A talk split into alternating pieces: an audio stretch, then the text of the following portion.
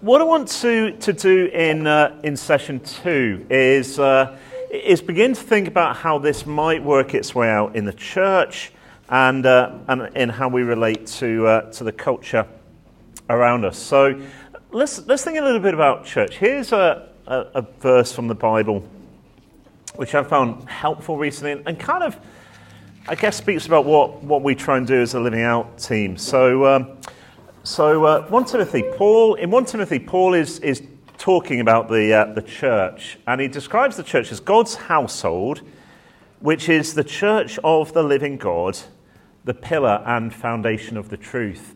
Um, Living Out was, was formed about 10 years ago, a group of uh, same sex attracted Christian leaders, um, believing the kind of stuff that I've, I've talked about, but wanting to equip uh, the church to handle this question and relate to people in a way that was loving, kind, and faithful to what Jesus teaches. And I guess the two things we end up doing are kind of session one, because we want the church to be a pillar and foundation of the truth. You know, the church's job is to lift up the truth of God's word, including on marriage. But then the second thing we want to do is we want the church to be a family. So church there is described as God's household. It's kind of family language, probably extended family in ancient times, but mothers, fathers, brothers, sisters, and so on. And so, what we're going to look at in this uh, beginning, at least, of the second session is what does it mean for church to be a family, particularly when it comes to the area of sexuality? Now, what the Living Out team did actually before I joined them was, uh, was put together a, a 10 point audit. And basically, there were 10 points which were designed to help churches to ask, how are we handling this sort of area? Now, I'm going to talk through the 10 points. I hasten to add it was written before I joined the team, so if you don't like it, that's fine. I didn't write it. Um, but, uh, but hopefully, some of it will be uh, useful. So, here's the first your church family members include people who could be labelled L, I've got that wrong, LGBTQI, or are same sex attracted. Now, that's not to say, come on, we need somebody to say they are so we can tick and sort of we pass the living out audit, so much as to say we want the church to be a safe place for people to talk about sexuality. You know, actually, that where people do find themselves gay, same sex attracted, actually that becomes a safe place for people to talk about that. Where people have got children who are gay, having gay weddings and so on, actually it's a safe place within small groups to talk about that sort of thing because we're family, because we're brothers and sisters, and what matters to me matters to you because we're part of the same family. And so what we want to create is a church culture where it's okay to talk about it. It's why actually I'm you know, thrilled you're doing an event like this where somebody who is same-sex attracted is standing and talking to a lot of people because hopefully it flags this is an issue we want to talk about because of course it's not just an issue, it concerns people. And then secondly, which hopefully I don't need to spend too long on, derogatory language or stereotyping attitudes towards anyone wouldn't be tolerated. You know, as we speak about sexuality. We want to do so in a way that's kind. I'm really thankful that I think for the most part, churches have made massive progress on this. I suspect if you went back 20, 25 years ago, some of the language that was used to talk about sexuality or sort of negative, pejorative language would have been used. And I'm just quite relieved that's increasingly not the case. But here's number three. All in your church know that we all experience sexual brokenness and all are being encouraged to confess their own sexual sins. In other words, as we come to this topic of sexuality, all of us are broken in different ways. Unless you're about to tell me the only people you have sexual desires for are somebody you're married to, my guess is most of us would fall short at that level. You know, for all of us, sexual sin, sexual temptation is something we wrestle with. There's a brokenness to all of us. And so we don't foam at the mouth about this. We don't talk about the evils of society out there. No, no. This is an issue for all of us. We all experience sexual brokenness in different ways. And then, fourth, it, this links to some of the stuff that I was talking about towards the end of the last session. All, and again, notice all, all in your church are hearing the same call to radical self sacrifice of themselves in response to God's giving of Himself in Jesus. Um, I don't agree actually with everything Rosaria Butterfield says about sexuality, but, but she came from a, a lesbian background. Uh, she was converted, became a Christian. And, and actually, she had the clarity to say that did mean an end to her lesbian relationship. And then she basically kind of went around the church gloriously naive, saying, So, what did you give up to become a Christian? because, of course, from her perspective, well, that's what you do. You give up stuff to become a Christian this only works, the kind of stuff we've talked about only works if actually cross carrying is just normal Christian behavior. You see, what we can't say is, well, yeah, we're going to live a kind of life where we kind of live for sort of materialism and live for pleasure and live for comfort. Oh, you're gay, you're going to have to give stuff up. That doesn't work. And I think one of the reasons, sometimes, to be honest, we're struggling with this as a church is people thinking, well, I'm not really giving up very much, so dare I say to them they have to give stuff up? Actually, all of us, cross carrying is normal Christian life. Denying things that are important to us is the normal Christian life according to Jesus. And so, for some of us, it will involve giving stuff up financially. For some of us, it will involve giving up comfort as we stand out as being different in work. For some of us, it might involve giving up a sexual relationship. For all of us, it will involve giving stuff up. And actually, this becomes coherent if all of us are hearing the same call to radical self sacrifice of ourselves in response to Jesus' giving of himself through the cross. And then here's the fifth one. All in your church are encouraged to develop an identity founded first and foremost on their union with Christ. Let, let me tell you one of the most important moments uh, for me so it was when I was a, a student um, last century. Um, and uh, as I was a student last century, I was in a, a Christian meeting uh, the university that I was at. And uh, the preacher was talking about Ephesians chapter 1. In Ephesians chapter 1, you get a repeated idea in Christ, in Christ, in Christ. And the preacher made an application that was actually quite unusual in the 1990s. Uh, he talked about uh, Brian Paddick, who was Deputy Chief Commissioner of the Met Police. He'd just come out as gay and noted in his talk that that was a really brave thing for him to have done.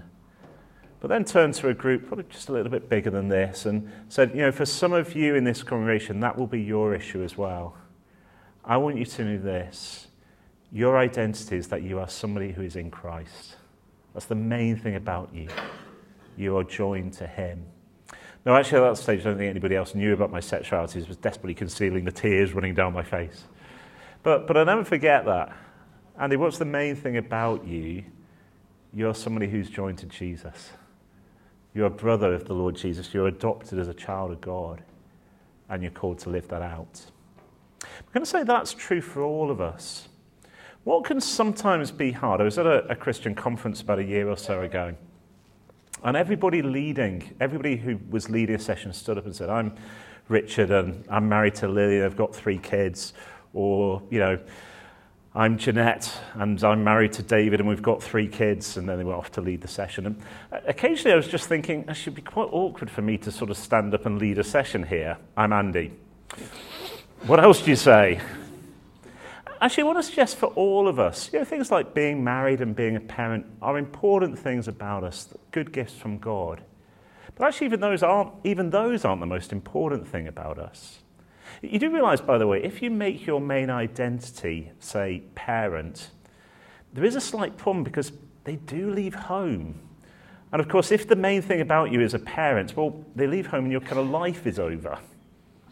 It's actually for all of us saying the most important thing about me is I'm joined to Jesus. His spirit lives within me. And from that place, I live as somebody who's same sex attracted. From that place, I live as somebody who's a mother and a wife and so on. Does that make sense? Actually, it's healthy for all of us if the most important thing about us is the relationship that will last forever. Sorry, sorry to break it to those of you who are married. You, you won't be in the new creation, but you will be joined to Jesus. That's the thing that defines who we are. That's the identity that we live out. Same sex sexual relationships are never mentioned in isolation from other sinful patterns of behavior or from the forgiveness offered to all through faith in Jesus Christ. I made this point already that, that actually, where same sex, sexual activity is prohibited in the Bible, it is generally part of a list. It is never the sin. One of my slight fears from the more conservative end, partly because of changes in culture, I guess, over the last 10 years, partly perhaps because of some of the discussions going on within the church at the moment, is it can become the issue. Whereas, of course, how we treat poor people is an issue. Yeah, do, do you see what I mean? It, uh, slightly, I'm slightly aware of the sort of irony of that, given it's the issue I keep talking about all the time. But, but I hope it's not the issue churches keep talking about all the time. Because it's just one area where Jesus calls us to live in obedience to Him. Again, it's just one sin if it is turned into a sexual relationship. Sin that needs to be confessed, but it is one sin. And again, that's why there's no self righteousness on this area. And it's certainly not the unforgivable sin, because the cross of Jesus applies to all sins. Same sex sexual relationships are never mentioned in isolation from other sinful patterns of behavior or from the forgiveness offered to all through faith in Jesus Christ. And then there's this one. A godly Christian's sexual orientation will never prevent them from exercising their spiritual gifts or serving in leadership in your church. Uh, when I became a church leader, pastor of a church just outside Oxford, um, the ch- the, my other church leaders knew about my sexuality before um, I uh, was appointed, that the whole church didn't. And then, to be honest, after about 11 years serving as a pastor, it, it occurred to me I probably need to say something about this. Um, that was partly to stop them praying that I'd find a wife, but, um, but, but, also actually kind of thinking it, it's good to model. Actually, this is at one area that we all wrestle with, and we all wrestle with, with different things. It's quite interesting. and The way we did it was we set up a, a series on sexuality and relationship, did a session on marriage, singleness, friendship, and one on uh, homosexuality. We called it sort of 10 years ago. And basically, the way I did it was send out an, an email saying, hey, we're going to do this series. I'm going to do the one on uh, homosexuality, and this is why. Which was quite an interesting email to press send on, actually. Now, what I expected, to be honest, I didn't expect problems. What I expected was a sort of, a sort of awkward silence. Hey, let's just pretend that didn't happen. As it was, I got emails from three quarters of the church back saying, thanks, praying, so glad you're a pastor. Uh, it still makes me kind of emotional, that actually. But in a sense, it was the church just doing a really good job of saying somebody's sexual orientation in and of itself doesn't prevent them from serving the Lord. Now, I know there are questions then as to what then that happens if that turns into a sexual relationship and so on. But actually, the very nature of the attraction not stopping people serving within the church. And here's the thing that most churches have fun with God's gifts of either singleness or marriage are equally promoted, valued, and practically supported in your church family's life together. Now, you can understand why this is going to be essential if we're encouraging people who are gay, same sex attracted, not to enter a sexual relationship. It needs to be a church family where singleness and marriage are seen as equally good. Now, the Bible says they are. Jesus, Paul, examples of those who are single. 1 Corinthians 7, marriage and singleness are both seen as gifts. It's just, let's be honest, we're not very good at church at suggesting that they're equally good gifts. Uh, a few minutes ago, uh, there was a, a, guy in the, the church that I was at, and a little bit older than me actually, and had got engaged. He, he'd now left the church, moved away geographically, but news of the, the engagement reached the church, and it was put in the, uh, the church WhatsApp group, which is a source of great blessing. Um, and um, and uh, basically, what happened, it was announced on the church WhatsApp group and of course, the rest of the day, my phone kept pinging. Hey, congratulations. Hey, well done. Hey, picture of a party popper, you know, and, and all of that. But as the day went on, I just became slightly more concerned. Hey, he's finally managed it. I remember sitting there on a Saturday night thinking, oh, this is probably a teaching opportunity, isn't it? And so I sort of put into the WhatsApp group, I'm really pleased. This is good news. And I'm sure we're all equally pleased when he was using his singleness to serve the Lord. Send. That was great because nobody dared write anything after that. and uh, my phone stopped pinging. But I, I was being half serious, actually, to say, yeah, this is good. Marriage is a good gift. This is good news. And actually, when single people are content and serving the Lord, that's good news as well. And we want to celebrate both. I said in the first session, the goal of life is to get married to Jesus as part of the church. And probably given what means that some language we want to stop using. I used this myself a few weeks ago and was repenting of it ever since. You know, to talk about, oh, somebody's still single, as though it's a kind of phase that you get past. That might be the way they live until the new creation. That's fine.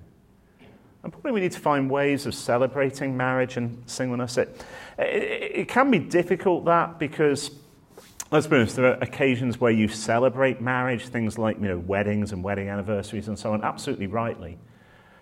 We perhaps have to work quite hard as churches to work out how do we celebrate single people. Might we want to think about birthdays a little bit, actually. You often, if you're part of a, a, nuclear family, then there'll be people to celebrate your birthday. Maybe actually what we could do as churches is make more of an effort to celebrate the birthday of those who are single, provided they want to celebrate it, you understand. But, but, but you know, that kind of thing, working out how do we value single people and married people equally within church life. And then church family members instinctively share meals, homes, holidays, festivals, money, family life with others from different backgrounds and life situations to them. You know that Jesus redefines family. So there's a moment in the Gospels where he's told, Your mother and your brothers are outside. And Jesus turns and says, Here's my mother and my brothers. You know, my family isn't just my physical family, my family is you guys, my disciples. Or, or, there's a moment at the cross where Jesus is dying on the cross, and there's his mother Mary, there's the disciple that Jesus loved, probably John. And as he's dying, he says, Mother, here's your son. Son, here's your mother. And John takes Mary into his home. And, you know, I always used to read that as, oh, isn't it nice? Jesus cares about his mum. Whereas I think it's dawned on me, no, no, there's something much bigger going on there. Jesus is saying his cross creates a whole new family where people who aren't physically related to each other are nevertheless now mother and son. That's the church. We are family. And again, the call actually is to say, again, for those who maybe don't have romantic relationships in this life, you're part of a family where there are close, meaningful, deep relationships, where we don't prioritize nuclear family over church family that will involve things like friendships being something we really value, that matter a huge amount to us. So, if a, a good friend of mine, um, a bit younger than me actually, just uh, sort of developing a serious girlfriend, probably about to get married, and he just took the initiative to say, Andy, you're my friend, and you will still be my friend once we're married. This relationship really matters to me. I remember just thinking, gosh, that's quite something actually you know, a sense that, you know, it's not just once I've got my wife and our two kids, we're going to seal ourselves off somewhere. You know, family. My uh, colleague, um, Ed Shaw, tells this story. He's a church leader down in Bristol. And he was preaching on the theme of uh, church family. Uh, I think probably the passage about Jesus, talking about his mothers and his brothers. It was around the same time when he was uh, moving out of his rental accommodation and was looking to buy somewhere. Uh, and somebody in the church came up to me and said, Look, Ed, we'd really like to give you a fair amount of money towards your deposit. Uh, and Ed's response was, I can't do that, that's far too generous. To which the person said, Well, would you accept it from your parents? To which Ed said, Well, I probably would, but they're not offering. Um, to which this guy said, Well, you're a hypocrite then, aren't you? You've just said we're a church family and you'll accept money from your physical family, you won't accept it from us. You're a hypocrite, aren't you? To which Ed said, okay then, and suddenly reflected he'd never before preached a sermon that earned him several thousand pounds. But um, now, I'm not saying we can all do that, but you can understand the point, don't you? Actually, church family, not ch- the Christian is part of two families. And if it's going to be coherent to say to people like me, Andy, it's not right for you to have a sexual relationship, that is only going to be coherent if we have deep, meaningful, emotionally connected relationships in a church family. And then, lastly, for this section, no one will be pressurized into expecting or seeking any healing or change that God has not promised any of us until the renewal of all things. It's probably worth saying that the church hasn't always handled this question well. And tragically, as you listen to some people's story, it will have been talking about their experiences of same sex attraction and people trying to perform, I don't know, exorcisms, casting out the demon of homosexuality and that kind of thing. There are umpteen reasons why that's hideously inappropriate. And just to say, it might well be that people will experience wrestles with sexuality until Jesus comes back. And that's okay. All of us will wrestle with different things. And we don't put pressure onto people to say, you must be healed of this in some way. And so those are just 10 points, 10 points to try and think through what does it mean to do this well as a church? What does it mean to do this compassionately? What does it mean to be a church family where it's coherent to live this out? What does it mean to be both a pillar and foundation of the truth, lifting up the truth about marriage at the same time as being God's household, God's family, being caring and loving towards those who are gay, same sex attracted? And then, just for the last five or six minutes, just some reflections on how we live in culture. Let's be honest, what I've said today, what I've taught, what I believe to be the truth as Jesus uh, communicates it, probably is a bit out of step with the prevailing view around. How are we to handle that? Peter, one of Jesus' disciples, puts it like this in his letter Live such good lives among the pagans that though they accuse you of doing wrong, they may see your good deeds and glorify God on the day he visits us. Notice the assumption Peter does assume that those who aren't Christians will accuse Christians of doing wrong. Or actually, as you look in later on in that letter, 1 Peter 4, Peter assumes that non Christians will regard Christians as strange. I mean, probably various reasons why we might be strange, but, but actually, Peter says if non Christians look at you and think some of your views are strange, that's normal, actually. And again, I think one of the, the reasons we sometimes get into difficulty in this is we don't expect that. We kind of expect the non Christian world to say, oh, yeah, no, what you Christians believe is marvelous. Whereas Peter is saying the normal situation is for the non Christian world to look and think, ooh, that's a bit weird. That's actually a normal position to be in, according to Peter. The question, though, is what you do about that. And again, we haven't always handled this right because sometimes what can happen is Christians can be aware that they're slightly out of step with culture, and then say, get angry, get defensive, you know, just sort of preach against the sort of world out there. Whereas Peter's response is, yes, people out there will accuse you of doing wrong. What do you do? You go back into that world and do good. Be known for your compassion be known for your kindness. Be known for the interest you show in gay couples and find out about their lives and work out what's going on with them and befriend people. Go back into that world and do good. You know, again, I'd love Christians to be at the forefront of combating things like homophobic bullying, actually. That where gay people are persecuted for their sexuality, treated with less than the dignity and respect they should have as people made in God's image but actually, we do hate that. We go back into that culture and do good. It seems to me that one of the church's missions should be this our goal is to baffle people. Our goal is to baffle people. Let me explain what I mean by that. What I would love is occasionally friends of ours who aren't Christians to say, I do find some of your views on sexuality a bit weird and a bit old fashioned and, and even potentially a bit prejudiced. And yet you're so kind and so loving and so compassionate. Ugh, how does that work? That make sense? You know, our goal is to leave a great big question mark trailing behind us. Seemingly strange views and yet so loving and kind. How does that work? We want to provoke a question. And then how do we answer the question? You know, again, the question will sometimes come to me, you know, Andy, why have you made the decisions you've made? You're gay. yet you don't seem to be running after a boyfriend. Why? Or I'm conscious actually Christian teenagers are the ones who often face the hardest questions. I was with a, a group of Scottish teenagers not so long back who went to Christian unions and you know, they said, Andy, the question we keep get asking is, why do you hate gay people? So we kind of role played a bit. How do you answer that question? I think two or three things we want to say. Here's the first we want to hate homophobia. Why do you hate gay people? Of course, we don't hate gay people. Why on earth would you think we would hate gay people? Gay people are made in God's image. They're precious. They're worthy of dignity and respect. Of course, we love all people.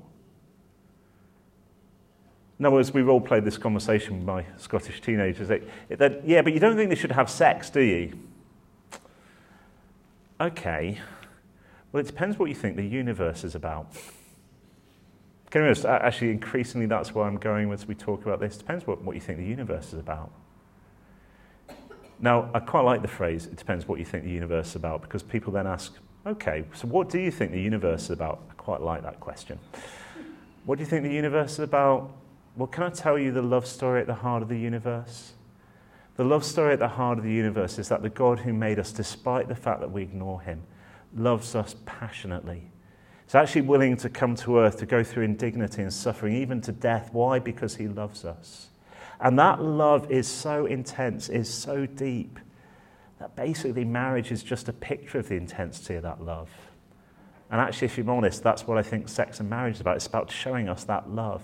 Uh, and actually, that's why I think what I do, because we think sex is about something very different. Now, my non Christian friend is probably mystified by that, but at least we're talking about Jesus which is kind of what I want to talk about, really. I just think we've got to be clear on this. I, I think sometimes there's a perception amongst our, our non Christian friends that we kind of believe the kind of same kind of stuff about the world. It's just Christians got this weird hang up about gay sex. Whereas, of course, the reality is we think different things about everything. We actually think different things about the whole purpose of the universe. And it's just useful for us to reflect on that. And that's kind of where I want conversations to go. It's not because we're prejudiced against anybody, it's just we've got a different story of the universe. Let me tell you about it. Let me end with this. You, you do know the person who was best at this was, unsurprisingly, um, Jesus. See, what I notice about Jesus is this. I don't think you can get round the fact that Jesus has really tight sexual ethics. I mean, we saw what Jesus said in Matthew 19 about marriage being male and female, and that's before you get to gouging your eye out in the Sermon on the Mount. But there's no way round the fact that it seems to me Jesus has really tight sexual ethics. And yet, have you also noticed in the Gospels that sexual sinners run to him and flood towards him?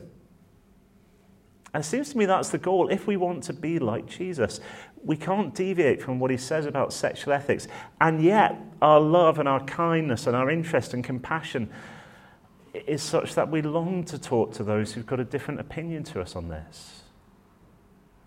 And what Jesus does is he offers people something that is glorious. Do you remember the woman at the well in Samaria? Married five times and now with somebody who's not her husband. To somebody who you could argue was broken by the sexual revolution, who was looking for satisfaction in sexual relationships and never found it. And to that woman, Jesus says, Whoever drinks the water I give will never thirst. Indeed, the water I give them will become a spring of water welling up to eternal life here's the confidence we need to have to a, a world that is saying basically satisfaction is found in finding a sexual relationship. We want to say, no, no, no, no. True satisfaction is found in knowing Jesus forever.